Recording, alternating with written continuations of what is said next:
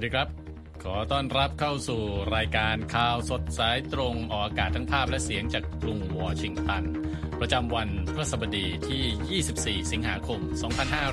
2566 ตามเวลาในประเทศไทยวันนี้มีผมทรงพศสุภาผล และคุณนพรัตน์ชัยเฉลิมมงคล ร่วมนำเสนอรายการนะครับหัวข้อข่าวสำคัญมีดังนี้ครับเครื่องบินรัสเซียตกดับ 10 ชีวิต คาดหัวหน้ากลุ่มแวกเนอร์อาจอยู่บนเครื่องด้วย สหรัฐเวียดนามไต้หวันร่วมคัดค้านจีนก่อสร้างบนเกาะไทรทันเศรษฐาให้คำมั่นจะแก้ปัญหาประเทศ วอนอย่ารีบตัดสินว่ารัฐบาลเปราะบาง และอินเดียนำยานอวกาศลงจอดขั้วใต้ของดวงจันทร์สำเร็จแล้ว ส่วนเสริมข่าววันนี้นะครับ รายงานตรวจสอบข่าวเกี่ยวกับความร่วมมือทางการทหารระหว่างจีนกับรัสเซีย ไม่มุ่งเผชิญหน้าตามที่จีนกล่าวไว้จริงหรือไม่ ส่งท้ายวันนี้ตำรวจอเมริกันใช้ AI ช่วยวิเคราะห์ภาพจากกล้องติดตัวหรือ Body Cam ติดตามรายงานเหล่านี้ได้จาก VOA ภาคภาษาไทยกรุงวอชิงตันครับ ไปติดตามข่าวใหญ่วันนี้กันก่อนนะครับ คุณนพรัตน์ใช่ข่าวครับเครื่องบินตกที่รัสเซียมีอะไรที่เราต้องจับตามองกันบ้าง ครับจากการเปิดเผยของเจ้าหน้าที่รัสเซียในวัน พุธนะครับครับมีเหตุเครื่องบินเจ็ตส่วนตัวตกและมีผู้เสียชีวิต 10 คน โดยมีชื่อของเยฟเกนี พริโกซิน ซึ่งเป็นหัวหน้ากลุ่มทหารรับจ้างแวกเนอร์อยู่ในรายชื่อผู้โดยสารด้วย แต่ยังไม่มีการยืนยันนะครับ ว่าเจ้าตัวอยู่บนเครื่องที่ตกจริงหรือไม่ครับ เครื่องบินลำดังกล่าวมีนักบิน 3 คนและผู้โดยสาร 7 คนครับ ขณะเกิดเหตุกำลังมุ่งหน้าจากกรุงมอสโกไปยังนครเซนต์ปีเตอร์สเบิร์ก แต่ตกลงมาขณะอยู่ห่างจากกรุงมอสโกไปทางเหนือราว 100 กิโลเมตรอ้างอิงข้อมูลจากสื่อทัสของทางการรัสเซียนะครับ ทางด้านสื่อ RIA Novosti ของรัสเซียรายงาน อ้างการเปิดเผยของเจ้าหน้าที่กู้ภัยว่า พบร่างผู้เสียชีวิต 8 คนณที่จุดเครื่องบินตกครับชะตากรรมของพริโกซินแขวนอยู่บนเส้นด้ายหลังจากที่เขานำนักรบแวกเนอร์ ร่วมกันก่อกบฏสายฟ้าแลบท้าทายผู้นำกองทัพรัสเซีย โดยการเข้ายึดกองบัญชาการทางทหาร ในเมืองรอสตอฟออนดอนเมื่อวันที่ 24 มิถุนายน ก่อนจะเคลื่อนตัวประชิดกรุงมอสโก แต่ทุกอย่างก็จบลงภายในเวลาไม่ถึง 24 ชั่วโมงครับก่อนหน้านี้รัฐบาลกรุงมอสโกเผยว่าพริโกซินจะถูกนำตัวไปลี้ภัยที่เบลารุส แต่สุดท้ายก็กลับไปปรากฏตัวในรัสเซียและประเทศอื่น ๆนำไปสู่คำถามถึงอนาคตของเขาครับคุณสงพจน์ ครับทางด้านสำนักข่าว AP นะครับก็ได้ตรวจสอบข้อมูลการบิน ซึ่งแสดงให้เห็นว่าเครื่องบินเจ็ตส่วนตัวลำนี้ ลงทะเบียนในชื่อกลุ่มแวกเนอร์ซึ่งเป็นลำเดียวกับที่พริโกซินใช้เป็นประจำนะครับ โดยเครื่องบินเดินทางออกจากกรุงมอสโก เมื่อเย็นวันพุธและสัญญาณหายไปในอีกไม่กี่นาทีต่อมาในแถบชนบทห่างไกลภาพในสื่อสังคมออนไลน์ที่โพสต์โดยกลุ่มสนับสนุนแวกเนอร์แสดงให้เห็นซากเครื่องบินถูกเปลวเพลิงเผาไหม้โดยเลขที่หางของเครื่องบินนั้น ตรงกับเลขเครื่องบินส่วนตัวของกลุ่มแวกเนอร์ด้วยนะครับเมื่อต้นสัปดาห์นี้สื่อรัสเซียรายงานอ้างแหล่งข่าวที่ไม่เปิดเผยชื่อว่าพลเอกเซอร์เกย์ซูโรวิคิน ผู้บัญชาการทหารระดับสูงของรัสเซียที่มีความใกล้ชิดกับพริโกซิน ถูกปลดจากตำแหน่งผู้บัญชาการกองทัพอากาศ โดยพลเอกผู้นี้ไม่ปรากฏตัวต่อสาธารณชน ตั้งแต่เกิดเหตุการณ์กบฏสายฟ้าแลบเมื่อเดือนที่แล้วนะครับ และในขณะที่ข่าวเครื่องบินตกนี้แพร่ออกไปประธานาธิบดีวลาดิเมียร์ปูตินก็ได้กล่าวปราศัยเพื่อยกย่องบรรดาทหารผู้ร่วมต่อสู้ในปฏิบัติการพิเศษทางทหารของรัสเซียที่ดำเนินอยู่ในยูเครนด้วยครับ ครับพูดถึงประเด็นนี้นะครับ เจ้าหน้าที่ยูเครนเปิดเผยในวันพุธครับว่ารัสเซียโจมตีทางอากาศเข้าใส่เมืองท่าโอเดสซาอีกครั้งในช่วงข้ามคืนนะครับ และธัญพืชหลายพันตันที่จะส่งไปอียิปต์และโรมาเนียก็ได้รับความเสียหายไปด้วย รองนายกรัฐมนตรียูเครนโอเล็กซานเดอร์คูบราคอฟกล่าวว่าความเสียหายที่เกิดขึ้นกับโรงเก็บสินค้าหลายแห่งทำให้ท่าเรือแห่งนี้ที่เมืองอิสมาอิลส่งออกธัญพืชได้น้อยลง 15%ครับ คูบราคอฟกล่าวด้วยว่าเหตุการณ์นี้เปรียบได้กับการโจมตีต่อดินแดนที่ต้องการอาหาร เช่นประเทศในแอฟริกาและเอเชีย และเขาเรียกร้องให้นานาประเทศ ร่วมป้องกันไม่ให้เกิดเหตุซ้ำรอยต่อเมืองท่าอื่น ๆ ด้วย กองทัพยูเครนกล่าวว่าสามารถยิงโดรนของรัสเซีย 9 ลำตก จากทั้งหมด 20 ลำที่มอสโกใช้โจมตีโอเดสซาและซาปอริเชียช่วงข้ามคืนครับ อีกด้านหนึ่งนะครับรัสเซียกล่าวในวันพุธว่าโดรนของยูเครนที่โจมตีแนวชายแดนรัสเซียยูเครนฆ่าชีวิตเหยื่อไป 3 รายครับ นอกจากนั้นรัสเซียกล่าวว่ามีโดรนยูเครนหนึ่งลำที่ถูกยิงด้วยระบบป้องกันทางอากาศของรัสเซีย จากนั้นโดรนร่วงตกลงและสร้างความเสียหายต่ออาคารในกรุงมอสโก นายกเทศมนตรีของมอสโกเซอร์เกย์โซเบียนินกล่าวว่าอาคารดังกล่าวอยู่ระหว่างการก่อสร้าง และไม่มีผู้ได้รับบาดเจ็บ หรือเสียชีวิตจากเหตุการณ์นี้ครับคุณทรงพจน์ครับจากยูเครนนะครับ เราลงไปแถวแถวทะเลจีนใต้กันบ้างคุณนพรัตน์ครับ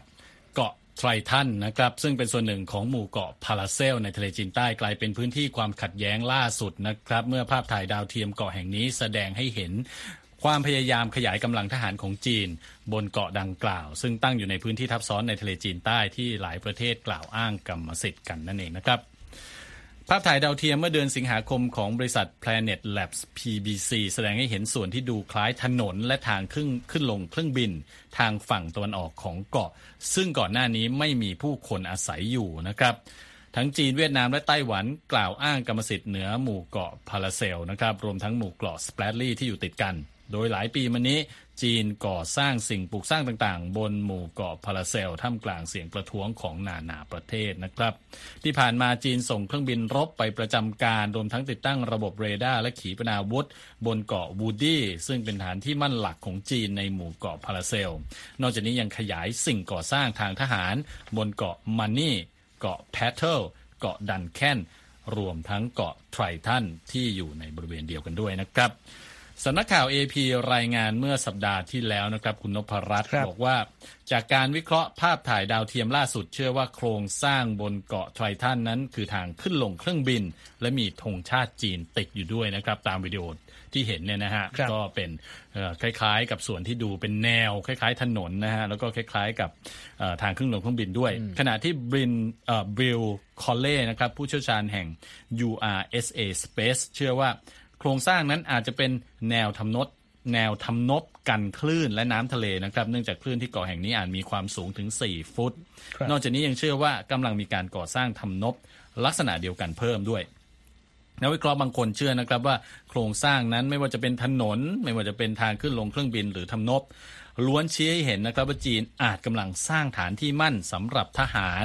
ที่จะไปประจำการที่นั่นในระยะยาวนะครับ หรืออาจจะใช้ เกาะไทรทันเป็นจุดเติมเชื้อเพลิงสำหรับเครื่องบินจีนที่ไปปฏิบัติการอยู่ในทะเลจีนใต้ทางด้านโฆษกกระทรวงการต่างประเทศสหรัฐนะครับแถลงคัดค้านการอ้างกรรมสิทธิ์ของจีนเหนือหมู่เกาะพาราเซลในทะเลจีนใต้ และขอให้จีนปฏิบัติตามกฎหมายระหว่างประเทศ ทางโฆษกกระทรวงการต่างประเทศของเวียดนามก็แถลงเช่นกันนะครับว่ากิจกรรมทุกอย่างที่กระทำบนเกาะ พาราเซล โดยไม่ได้รับความอนุญาตจากเวียดนามนั้นถือเป็นการละเมิดอธิปไตยของเวียดนามนะครับ ขณะที่โจหยูลินอาจารย์คณะการทูตและความสัมพันธ์ระหว่างประเทศมหาวิทยาลัยทำกังในไต้หวันบอกนะครับว่าเวียดนามซึ่งอยู่ห่างจากเกาะไทรทันแห่งนี้ประมาณ 250 กิโลเมตรกำลังตกเป็นเป้าหมายของจีนนะครับ เพราะกองทัพจีนสามารถตรวจสอบกิจกรรมทางทหารของเวียดนามได้จากการ ตั้งฐานบนเกาะที่ว่านี้นั่นเองนะครับอะพูดเรื่องของรัสเซียไปแล้ว พูดเรื่องจีนไปแล้วมาพูดเรื่องของความสัมพันธ์ของสองประเทศนี้ครับบ้างนะครับ ซึ่งรวมถึงความสัมพันธ์ด้านการทหารด้วย ก็เป็นประเด็นที่หลายคนเนี่ยจับตามองมาโดยตลอดนะครับครับโดยเฉพาะหลังจากที่มอสโกส่งกองทัพรุกรานยูเครนนั่นเองกรุงปักกิ่งก็พยายามนำเสนอภาพความร่วมมือกับพันธมิตรนะครับ ว่าเป็นแผนงานที่เปิดกว้าง แล้วก็มุ่งเน้นเรื่องสันติภาพ แต่ไม่ได้มุ่งร้ายประเทศใด ๆ เลยนะฮะครับฝ่ายโพลีกราฟของ VOA ไปตรวจสอบประเด็นความร่วมมือทางทหารระหว่างจีนกับรัสเซียนะครับ แล้วก็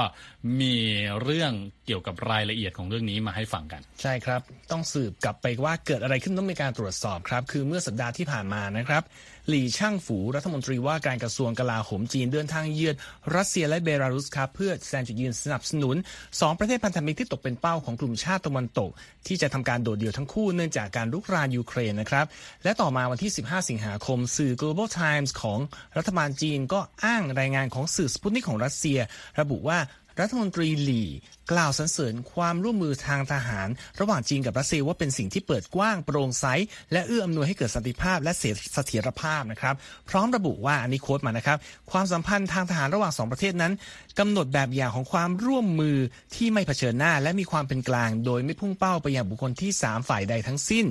คำกล่าวนี้ทางโพลิกราฟตรวจสอบแล้ว สรุปว่าเป็นความเท็จครับคุณทรงพจน์เพราะทั้งจีนและรัสเซียเนี่ยต่าง ปรับแนวทางนโยบายต่างประเทศและยุทธศาสตร์ทางทหารของตน ในแบบที่มุ่งบ่อนทำลายความเป็นระเบียบเรียบร้อยของโลกเสรีประชาธิปไตย ที่มีชาติตะวันตกเป็นผู้นำอยู่ โดยการปรับแนวทางที่ว่านี้ก็ทำให้เกิดการเผชิญหน้ามากขึ้น โดยเฉพาะพิจารณาจากการที่รัสเซียเริ่มรุกรานยูเครนเมื่อปีที่แล้ว และจีนก็กำลังจับตาดูไต้หวันอย่างใกล้ชิดอยู่ครับ อะไรที่เป็นข้อบ่งชี้ครับว่า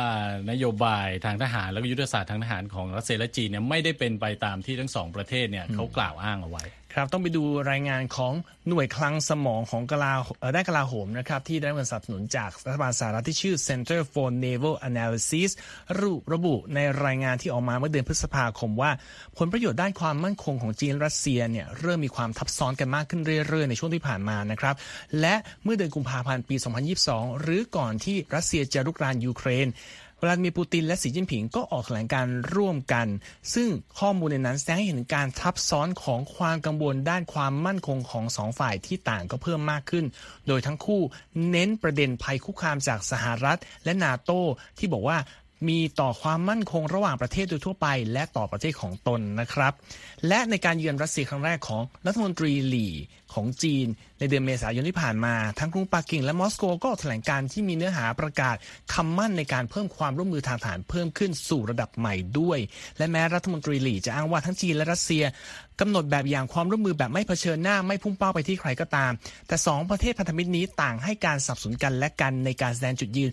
ต่อประเทศที่ 3 ที่ตนไม่พอใจมาโดยตลอด เมื่อกี้เราพูดถึงยูเครนและไต้หวันไปนะครับ เรายกตัวอย่างว่าเกิดอะไรขึ้นอย่างกรณีของยูเครนเนี่ยขณะที่ทั่วโลกก็ออกมาประณามรัสเซียที่ทำการรุกรานยูเครน จีนกลับปฏิเสธที่จะทำการประณามอย่างเป็นทางการ และกล่าวย้ำเพียงว่าการหารือการเจรจาคือทางออกเดียวสำหรับวิกฤตยูเครนนะฮะ เมื่อเดือนกุมภาพันธ์ที่ผ่านมาศูนย์สติมสันซึ่งเป็นองค์กรคลังสมองในกรุงวอชิงตัน ก็อธิบายยุทธศาสตร์ของจีนว่าเป็นเป็นลักษณะที่เรียกว่าเป็นเป็นกลางแต่สนับสนุนรัสเซีย ซึ่งหมายความว่ากรุงปักกิ่งไม่ได้เข้าข้างฝ่ายใดฝ่ายหนึ่งในสงครามครั้งนี้ แต่ชัดเจนว่าสนับสนุนรัสเซียในกรณีของ โฆษณาชวนเชื่อ และการใช้วาทศิลป์คุยโวโอ้อวดของทางมอสโกนะครับ และในเดือนมีนาคมนะครับ BBC รายงานโดยอ้างคำพูดของมาเรียชกินาเป็นผู้เชี่ยวชาญด้านมาตรการลงโทษจาก International Institute of Strategic Studies ของอังกฤษ บอกว่าจีนเองก็ทำการหาประโยชน์จากพื้นที่สีเทา โดยการใช้ความคลุมเครือในด้านพลเรือนและการทหารทำการส่งผลิตภัณฑ์ไฮเทค ซึ่งรวมถึงเซมิคอนดักเตอร์ ไปสนับสนุนมอสโก เพื่อใช้ในการทำสงครามกับยูเครน ในส่วนของกรณีไต้หวันนั้นล่าสุดเราก็จำได้ว่า กรุงปักกิ่งเมื่อที่ 19 สิงหาคม ส่งเรือรบไปวนรอบๆเกาะไต้หวัน หลังจากที่รองประธานาธิบดีวิลเลียมไล่ของไต้หวันแวะพักเปลี่ยนเครื่องที่ซานฟรานซิสโกกับนิวยอร์กนะครับ ซึ่ง AP รายงานว่ากระทรวงกลาโหมจีนระบุว่า การซ้อมรบนั้นเป็นสิ่งที่เรียกว่าเป็นคำเตือนอันรุนแรงต่อสิ่งที่จีนเรียกว่าเป็นการสมคบคิดระหว่างผู้แบ่งแยกดินแดน และกองกำลังต่างประเทศ อันนี้ก็เป็นการสะท้อนจุดยืนของจีนที่มองไต้หวัน หลังจากมีการดำเนินการซ้อมรบรอบไต้หวันมาตลอด ทีนี้เมื่อย้อนกลับไปเมื่อเดือนมีนาคม ในแถลงการของจีนกับไต้กับรัสเซียนะครับมอสโกบอกว่าตนขอยืนยันอีกครั้งสำหรับการยึดมั่นต่อหลักการจีนเดียว ยอมรับไต้หวันในฐานะส่วนหนึ่งของอาณาเขตจีนที่ไม่สามารถแบ่งแยกได้ คัดค้านการประกาศอิสรภาพใดๆก็ตามของไต้หวัน และสนับสนุนการแข่งขันต่อมาตรการต่างๆ ที่จีนดำเนินการเพื่อปกป้องอธิปไตย และบูรณภาพแห่งดินแดนของตน ทั้งสองเหตุการณ์นี้ก็คือเป็นการสะท้อนภาพว่าต่างคนต่างสนับสนุนกันและกันเมื่อเพื่อนไปมีปัญหากับคนอื่นนะครับ ครับ ก็สรุปก็คือในขณะที่ทั้งสองฝ่ายเนี่ยพยายามที่จะออกมาพูดบอกว่าความร่วมมือทางทหารเนี่ยไม่ได้ทำร้ายใคร ไม่ได้ทำการลุกรานประเทศใดแต่ว่า ในที่สุดแล้วสิ่งที่ประเด็นบัตรออกมา การช่วยเหลือกันและกัน การกระทำชัดเจนกว่าที่พูดออกไปนะครับ ครับผมโอเคครับ ขอบคุณครับ คุณนพรัตน์สำหรับรายงานของโพลีกราฟ ซึ่งเราก็นำมาเสนออย่างต่อเนื่องนะครับ เข้าไปติดตามอ่านได้ในเว็บไซต์ voa thai com นะครับ แล้วก็สามารถติดตามอัปเดตข้อมูลต่างๆ ของเราได้ทางสื่อสังคมออนไลน์นะครับ Facebook Twitter YouTube และ Instagram นอกจากนี้ Spotify ด้วยครับ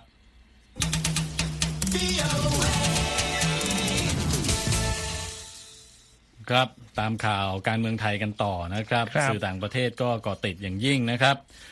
เศรษฐาทวีสินแถลงออกโทรทัศน์หลังได้รับพระบรมราชโองการโปรดเกล้าให้ดำรงตำแหน่งนายกรัฐมนตรีโดยเขากล่าวนะครับ ว่าจะสร้างความเป็นอันหนึ่งอันเดียวให้กับประเทศตามรายงานของรอยเตอร์สนะครับ นายเศรษฐาให้สัญญาว่าจะนำนโยบายต่างๆ มาช่วยแก้ปัญหาของประเทศให้เดินหน้าไปได้ ในระหว่างตอบคำถามผู้สื่อข่าว เขาถูกถามเป็นภาษาอังกฤษนะครับว่าจะทำอย่างไรในการบริหารรัฐบาลที่ถูกมองว่ามีความเปราะบางทางการเมือง นายกรัฐมนตรีคนที่ 30 ของไทยบอกนะครับว่าขอให้รอการจัดตั้งคณะรัฐมนตรีให้เรียบร้อยก่อน ที่จะตัดสินว่ารัฐบาลเปราะบางหรือไม่นะครับ ในวันเดียวกันกรมราชทัณฑ์ก็ออกแถลงการระบุว่าอดีตนายกรัฐมนตรีทักษิณชินวัตรถูกย้ายไปที่โรงพยาบาลตำรวจเวลาประมาณตีสองนะครับ หลังจากเดินทางถึงไทยในวันอังคาร และเข้าสู่กระบวนการศาล กรมราชทัณฑ์กล่าวถึงสาเหตุการย้ายนายทักษิณออกจากเรือนจำไปยังโรงพยาบาลว่าเขามีอาการความดันโลหิตสูงนะครับ ฝ่ายตำรวจกล่าวว่านายทักษิณได้รับอนุญาตให้มาอยู่ที่โรงพยาบาล เพราะเรือนจำไม่สามารถการันตีว่าเขาจะได้รับการดูแลที่เหมาะสมหรือไม่นะครับตามรายงานของรอยเตอร์สสารดีกายืนยันเมื่อวานนี้บอกว่านายทักษิณต้องโทษจำคุก 8 ปี หลังถูกตัดสินในคดีเกี่ยวกับการใช้อำนาจในทางที่ผิด และผลประโยชน์ ทับซ้อนนั่นเองครับคุณอภรัตครับจากที่ไทยนะครับเรามาต่อข่าวในเอเชียบ้างแต่เกี่ยวเนื่องกับสหรัฐก็คือทำเนียบขาวรายงานในวันอังคารนะครับ ว่าประธานาธิบดีโจไบเดนจะเข้าร่วมการประชุมสุดยอด G20 ที่กรุงนิวเดลี ประเทศอินเดีย และจะให้รองประธานาธิบดีคามลาแฮร์ริส เข้าหารือแทนตนที่การประชุมสหรัฐอาเซียน หรือว่า US ASEAN Summit และการประชุมสุดยอดเอเชียตะวันออกที่อินโดนีเซียนะครับ โดยการประชุม G20 ซึ่งประกอบด้วยประเทศที่มีเศรษฐกิจขนาดใหญ่ของโลก 20 อันดับแรก มีกำหนดจัดขึ้นระหว่างวันที่ 9 ถึง 10 กันยายนนะครับ โดยไบเดนจะไปถึงก่อนหน้านั้น 2 วันครับ ผู้นำกลุ่ม 20 มีกำหนดหารือเรื่องการเปลี่ยนผ่านการมาใช้พลังงานสะอาด รวมถึงการบรรเทาความเดือดร้อนด้านเศรษฐกิจ และสังคมจากสงครามในยูเครน และการเพิ่มศักยภาพให้กับธนาคารเพื่อการพัฒนาระหว่างประเทศนะครับ ที่ปรึกษาด้านความมั่นคงแห่งชาติสหรัฐเจคซัลลิแวนกล่าวว่าที่กรุงนิวเดลีนั้น ประธานาธิบดีไบเดนจะแสดงความตั้งใจที่จะทำงานร่วมกับสมาชิกกลุ่ม G20 และจะให้คำมั่นต่อบทบาทเจ้าภาพ G20 ของอเมริกาในอีก 2 ปีจากนี้ด้วยสำหรับการประชุมสุดยอดอาเซียน สหรัฐหรือ US ASEAN Summit ที่จาการ์ตานะครับเวทีดังกล่าวจะเป็นการสรุปการเจรจาที่เกิดขึ้นระหว่างสหรัฐและประเทศในเอเชียตะวันออกเฉียงใต้ หลังการร่วมประชุมในเดือนที่แล้ว โดยรัฐมนตรีต่างประเทศแอนโทนีบลิงเคนครับ ส่วนการประชุมสุดยอดเอเชียตะวันออกจะเกิดขึ้นที่กรุงจาการ์ตาเช่นกัน และมีประเทศหุ้นส่วนหลายประเทศ ซึ่งรวมถึงจีนและรัสเซียเข้าร่วมด้วยนะครับ ครับที่ปรึกษาเจคซัลลิแวนก็ออกมาปฏิเสธมุมมองนะครับที่หลาย ๆ คนบอกว่าการที่ไบเดนไม่เดินทางไปร่วมประชุมสุดยอด 2 เวทีที่จาการ์ตาด้วยตนเองนั้น แสดงให้เห็นถึงสัญญาณบางอย่างที่อาจชี้ว่าสหรัฐให้ความสำคัญกับภูมิภาคนี้น้อยลงนะครับ โดยซัลลิแวนกล่าวว่าสหรัฐยังคงทุ่มเทที่จะสร้างความสัมพันธ์ที่เข้มแข็งกับเอเชียตะวันออกเฉียงใต้ ส่วนแซคคูเปอร์นะครับนักวิจัยอาวุโสแห่งหน่วยงานคลังสมอง American Enterprise Institute กล่าวนะครับว่าหลายประเทศในภูมิภาคนี้มีสิ่งหนึ่งที่เหมือนกันก็คือ พวกเขารักษาสมดุลอย่างเปิดเผยเพื่อคัดค้านจีนคูเปอร์กล่าวว่าการที่ไบเดนไม่มาร่วมประชุมสุดยอดเอเชียตะวันออก และการประชุม US ASEAN Summit แสดงให้เห็นว่ารัฐบาลกรุงวอชิงตัน ปฏิบัติต่อประเทศต่างๆ ด้วยการแบ่งประเทศเหล่านี้เป็นสองกลุ่ม คือกลุ่มที่ช่วยสหรัฐคานอำนาจจีน และกลุ่มที่ตัดสินเรื่องสหรัฐและจีนอย่างเป็นอิสระมากกว่ากลุ่มแรกนะครับเขาบอกด้วยว่าประเทศในกลุ่มหลังนี้อาจรู้สึกว่าเป็นประเทศชั้นสองในสายตาของสหรัฐนั่นเองครับไบเดนร่วมประชุมสุดยอดเอเชีย ตะวันออก และการประชุม US อาเซียนสมิตไปแล้วเมื่อเดือนพฤศจิกายนปีที่แล้วที่กรุงพนมเปญนนะครับ ถ้ายังจำกันได้ จากนั้นเดินทางไปบาหลี อินโดนีเซีย เพื่อร่วมเวที G20 อย่างไรก็ตามผู้นำสหรัฐส่งรองประธานาธิบดีแฮร์ริส ประชุมสุดยอดเอเปกแทนที่กรุงเทพมหานคร เนื่องจากต้องไปงานแต่งงานของหลานสาวในช่วงเวลาดังกล่าวนั่นเองครับ ครับจากประเด็นเรื่องของเวทีระหว่างประเทศมาดูเรื่องของเศรษฐกิจขนาดใหญ่อย่างจีนกันบ้างนะครับ คุณสมพศโดยสำนักข่าวรอยเตอร์ รายงานถึงภาคอสังหาริมทรัพย์ของจีนโดยออกสำรวจโครงการก่อสร้างที่ชานเมืองเทียนจีนที่ปรากฏว่าคนงานก่อสร้างบางรายให้สัมภาษณ์โดยระบุว่า ไม่รับค่าแรงมาตั้งแต่ต้นปีแล้วนะครับรบโดยหนึ่งในนั้นนะครับคือคนงานที่นายเชนนามสกุลว่าหวังวัย 50 ปีกล่าวว่า หลังจากไม่ได้ค่าแรงมาหลายเดือน ต้นตัดสินใจเลิกทำงานที่โครงการที่ชื่อ ยุนเหอยางชางหยวนตั้งแต่สัปดาห์ที่แล้วครับ ในรายงานชิ้นนี้รอยเตอร์สำรวจเขตก่อสร้าง 2 โครงการเมื่อสุกที่แล้วที่นครเทียนจินที่มีประชากร 14 ล้านคน และอยู่ห่างจากกรุงปักกิ่ง 135 กิโลเมตรนะครับ ทั้ง 2 โครงการเป็นของบริษัท Country Garden ซึ่งเป็นผู้พัฒนาอสังหาริมทรัพย์ขนาดใหญ่ที่สุดของจีนในเชิงปริมาณที่ขายได้นะครับอย่างไรก็ตามนะครับในในปีนี้บริษัท Country Garden ซึ่งเคยมีสถานะการเงินมั่นคงกำลังเผชิญกับภาระหนี้ครั้งใหญ่ซึ่งหลายฝ่ายเกรงว่าอาจจะขยายวงจนสะเทือนเศรษฐกิจจีนได้ปัญหาของบริษัทนี้อาจเป็นตัวบ่งชี้ถึงภาคธุรกิจพัฒนาอสังหาริมทรัพย์โดยรวม ซึ่งคิดเป็นหนึ่งในสี่ของเศรษฐกิจจีนด้วยนะครับ รอยเตอร์รายงานว่าการก่อสร้างของทั้งสองโครงการ ก็หยุดลงอย่างน้อยในบางส่วนไปแล้วครับคุณสมพศกลับไปดูดัชนีหุ้นในสหรัฐบ้างนะครับคุณนพรัตน์ครับ ดาวโจนส์เพิ่มขึ้น 184 จุดปิดที่ 34,473 จุดนะครับ Standard Poor's เพิ่มขึ้น 48 จุด ปิดที่ 4,436 จุด NASDAQ เพิ่มขึ้น 215 จุดนะครับ ปิดที่ 13,721 จุด ส่วนค่าเงินดอลลาร์สหรัฐวันนี้ 1 ดอลลาร์แลกได้ 34 บาท 94 สตางค์นะครับคุณฟังกำลังรับฟังข่าวสดสายตรงจาก Voice of America ภาคภาษาไทยครับ เดี๋ยวไป ฟังรายงานทางด้านเทคโนโลยีกันบ้างครับเทคโนโลยีด้านอวกาศกันก่อนนะครับ คุณรัตยานอวกาศจันทรายาน 3 ของอินเดียลงจอดบริเวณขั้วใต้ของดวงจันทร์เรียบร้อยแล้วนะครับ เมื่อวันพุธที่ผ่านมารอยเตอร์สรายงานว่าเหล่านักวิทยาศาสตร์และเจ้าหน้าที่ตะโกนโห่ร้อง แล้วก็กอดกันเมื่อยานจันทรายาน 3 ลงจอดสำเร็จนะครับ นายกรัฐมนตรีอินเดียนเรนทราโมดีกล่าวขณะชมการลงจอดอยู่ที่งานประชุมกลุ่มประเทศบริกส์ที่แอฟริกาใต้บอกว่าความสำเร็จของจันทรายาน 3 คือการกู่ร้องแห่งชัยชนะของอินเดียรุ่นใหม่นะครับยานลำนี้เป็นความพยายามครั้งที่สองของอินเดียในการลงจอดขั้วใต้ของดวงจันทร์นะครับ แล้วก็เกิดขึ้นไม่ถึงหนึ่งสัปดาห์หลังจากที่รัสเซียล้มเหลวในการลงจอดยานอวกาศลูน่า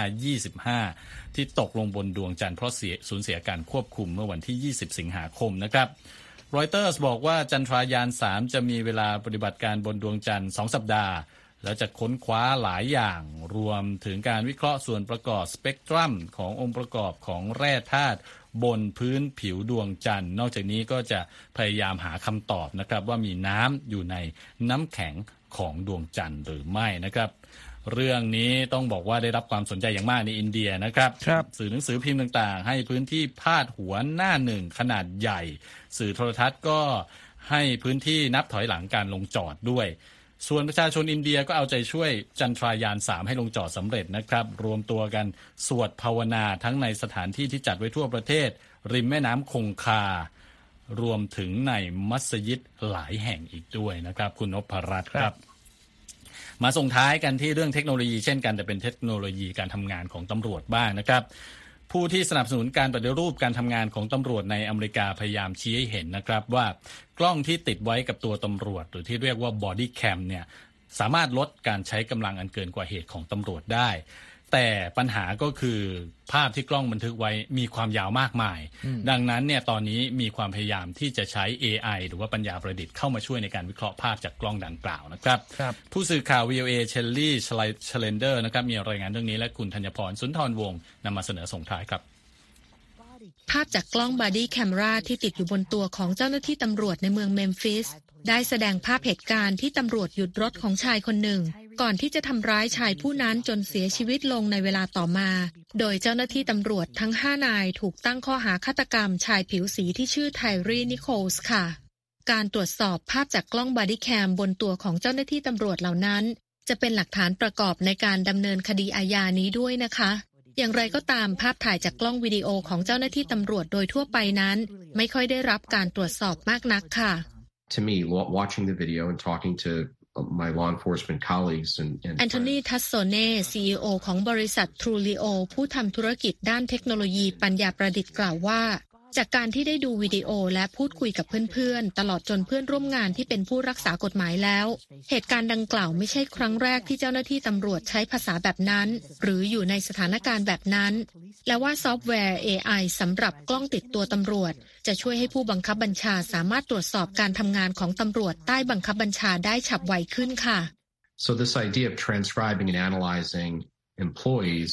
ทาโซเน่กล่าวต่อไปว่าแนวคิดในการถอดข้อมูลและวิเคราะห์การทำงานจากคลิปวิดีโอ เพื่อปรับปรุงการให้บริการแก่ลูกค้านั้นมีมานานแล้วนะคะ นอกจากนี้ระบบปัญญาประดิษฐ์ของ Trulio จะมีการให้คะแนนเมื่อตำรวจใช้คำพูดที่เป็นทางการ ใช้คำสุภาพหรือกล่าวคำขอบคุณ ในทางกลับกัน Trulio จะส่งสัญญาณเตือนทันที เมื่อเจ้าหน้าที่ใช้คำพูดที่เป็นการดูหมิ่น คุกคาม หรือใช้คำพูดที่หยาบคายค่ะ อาร์ตอาเซเวโดผู้บัญชาการตำรวจแห่งเมืองออโรรารัฐโคโลราโด ได้เริ่มทดลองใช้เทคโนโลยีระบบ AI ของบริษัท Trulio เมื่อไม่นานมานี้ และจะทดลองใช้เป็นระยะเวลาหนึ่งปี โดยมีเป้าหมายในการยกย่องชื่นชม ผู้พิทักษ์สันติราษฎร์ที่ประพฤติดี และแก้ไขพฤติกรรมเชิงลบที่อาจเกิดขึ้นในเวลาเดียวกัน We'll be looking for those bad habits, those good habits, ผู้บัญชาการอาเซเวโดกล่าวว่า เขาต้องการให้เจ้าหน้าที่ใต้บังคับบัญชาได้ดูตัวอย่างจากทั้งพฤติกรรมที่ดีและที่ไม่ดี เพื่อที่จะได้เรียนรู้จากพฤติกรรมเหล่านั้น อย่างไรก็ตามสหภาพเสรีภาพพลเมืองอเมริกัน เตือนว่ารัฐบาลจำเป็นต้องปกป้องสิทธิของเจ้าหน้าที่ตำรวจ ที่อาจได้รับผลกระทบจากการใช้ปัญญาประดิษฐ์ วิเคราะห์ภาพวิดีโอจากกล้องติดตัวตำรวจด้วยค่ะ we have to know exactly how they are using them, exactly how they อา are. นายาโรบินสันแห่งสหภาพเสรีภาพพลเมืองอเมริกันกล่าวว่า เราจำเป็นต้องทราบให้แน่ชัดว่า เทคโนโลยีระบบ AI นั้นจะถูกใช้และถูกควบคุมอย่างไร และต้องทราบแน่ชัดว่ามีอะไรบ้างที่ AI ไม่สามารถทำได้ ก่อนที่จะนำเทคโนโลยีนี้ไปใช้กับสำนักงานตำรวจต่างๆ ในอเมริกาค่ะธัญพรสุนทรวงศ์ VOA ภาคภาษาไทย กรุงวอชิงตันค่ะ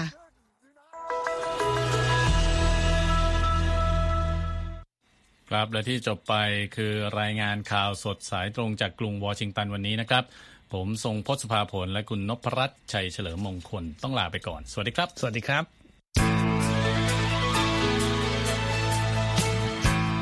ครับและที่จบไปเป็นรายการจาก VOA ภาคภาษาไทย รายงานสดส่งตรงจากกรุงวอชิงตันประเทศสหรัฐ คุณผู้ฟังสามารถติดตามข่าวสารจากทั่วโลกได้ในทุกที่ทุกเวลา ที่เว็บไซต์ voa thai com รวมถึงทุกช่องทางในโซเชียลมีเดีย Facebook YouTube Twitter และ Instagram เริ่มต้นวันด้วยการอัปเดตข่าวสารจากทั่วโลก ผ่านรายการข่าวสดสายตรงจาก VOA ภาคภาษาไทย และสุดสัปดาห์กับ VOA ทั้งยังเรียนรู้เรื่องราวทางวัฒนธรรม และไลฟ์สไตล์ผ่านรายการภาษาอังกฤษแบบอเมริกันของเรา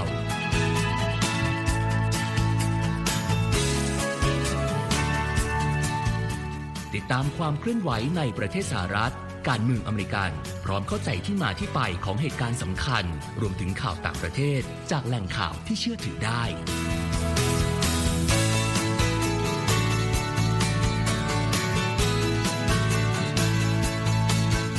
นอกจากนี้ VOA ยังมีบทสัมภาษณ์และคอนเทนต์แบบ Exclusive จากบุคคลที่น่าสนใจหลากหลายวงการ และยังมีเรื่องราวของคนไทยในประเทศสหรัฐอีกด้วย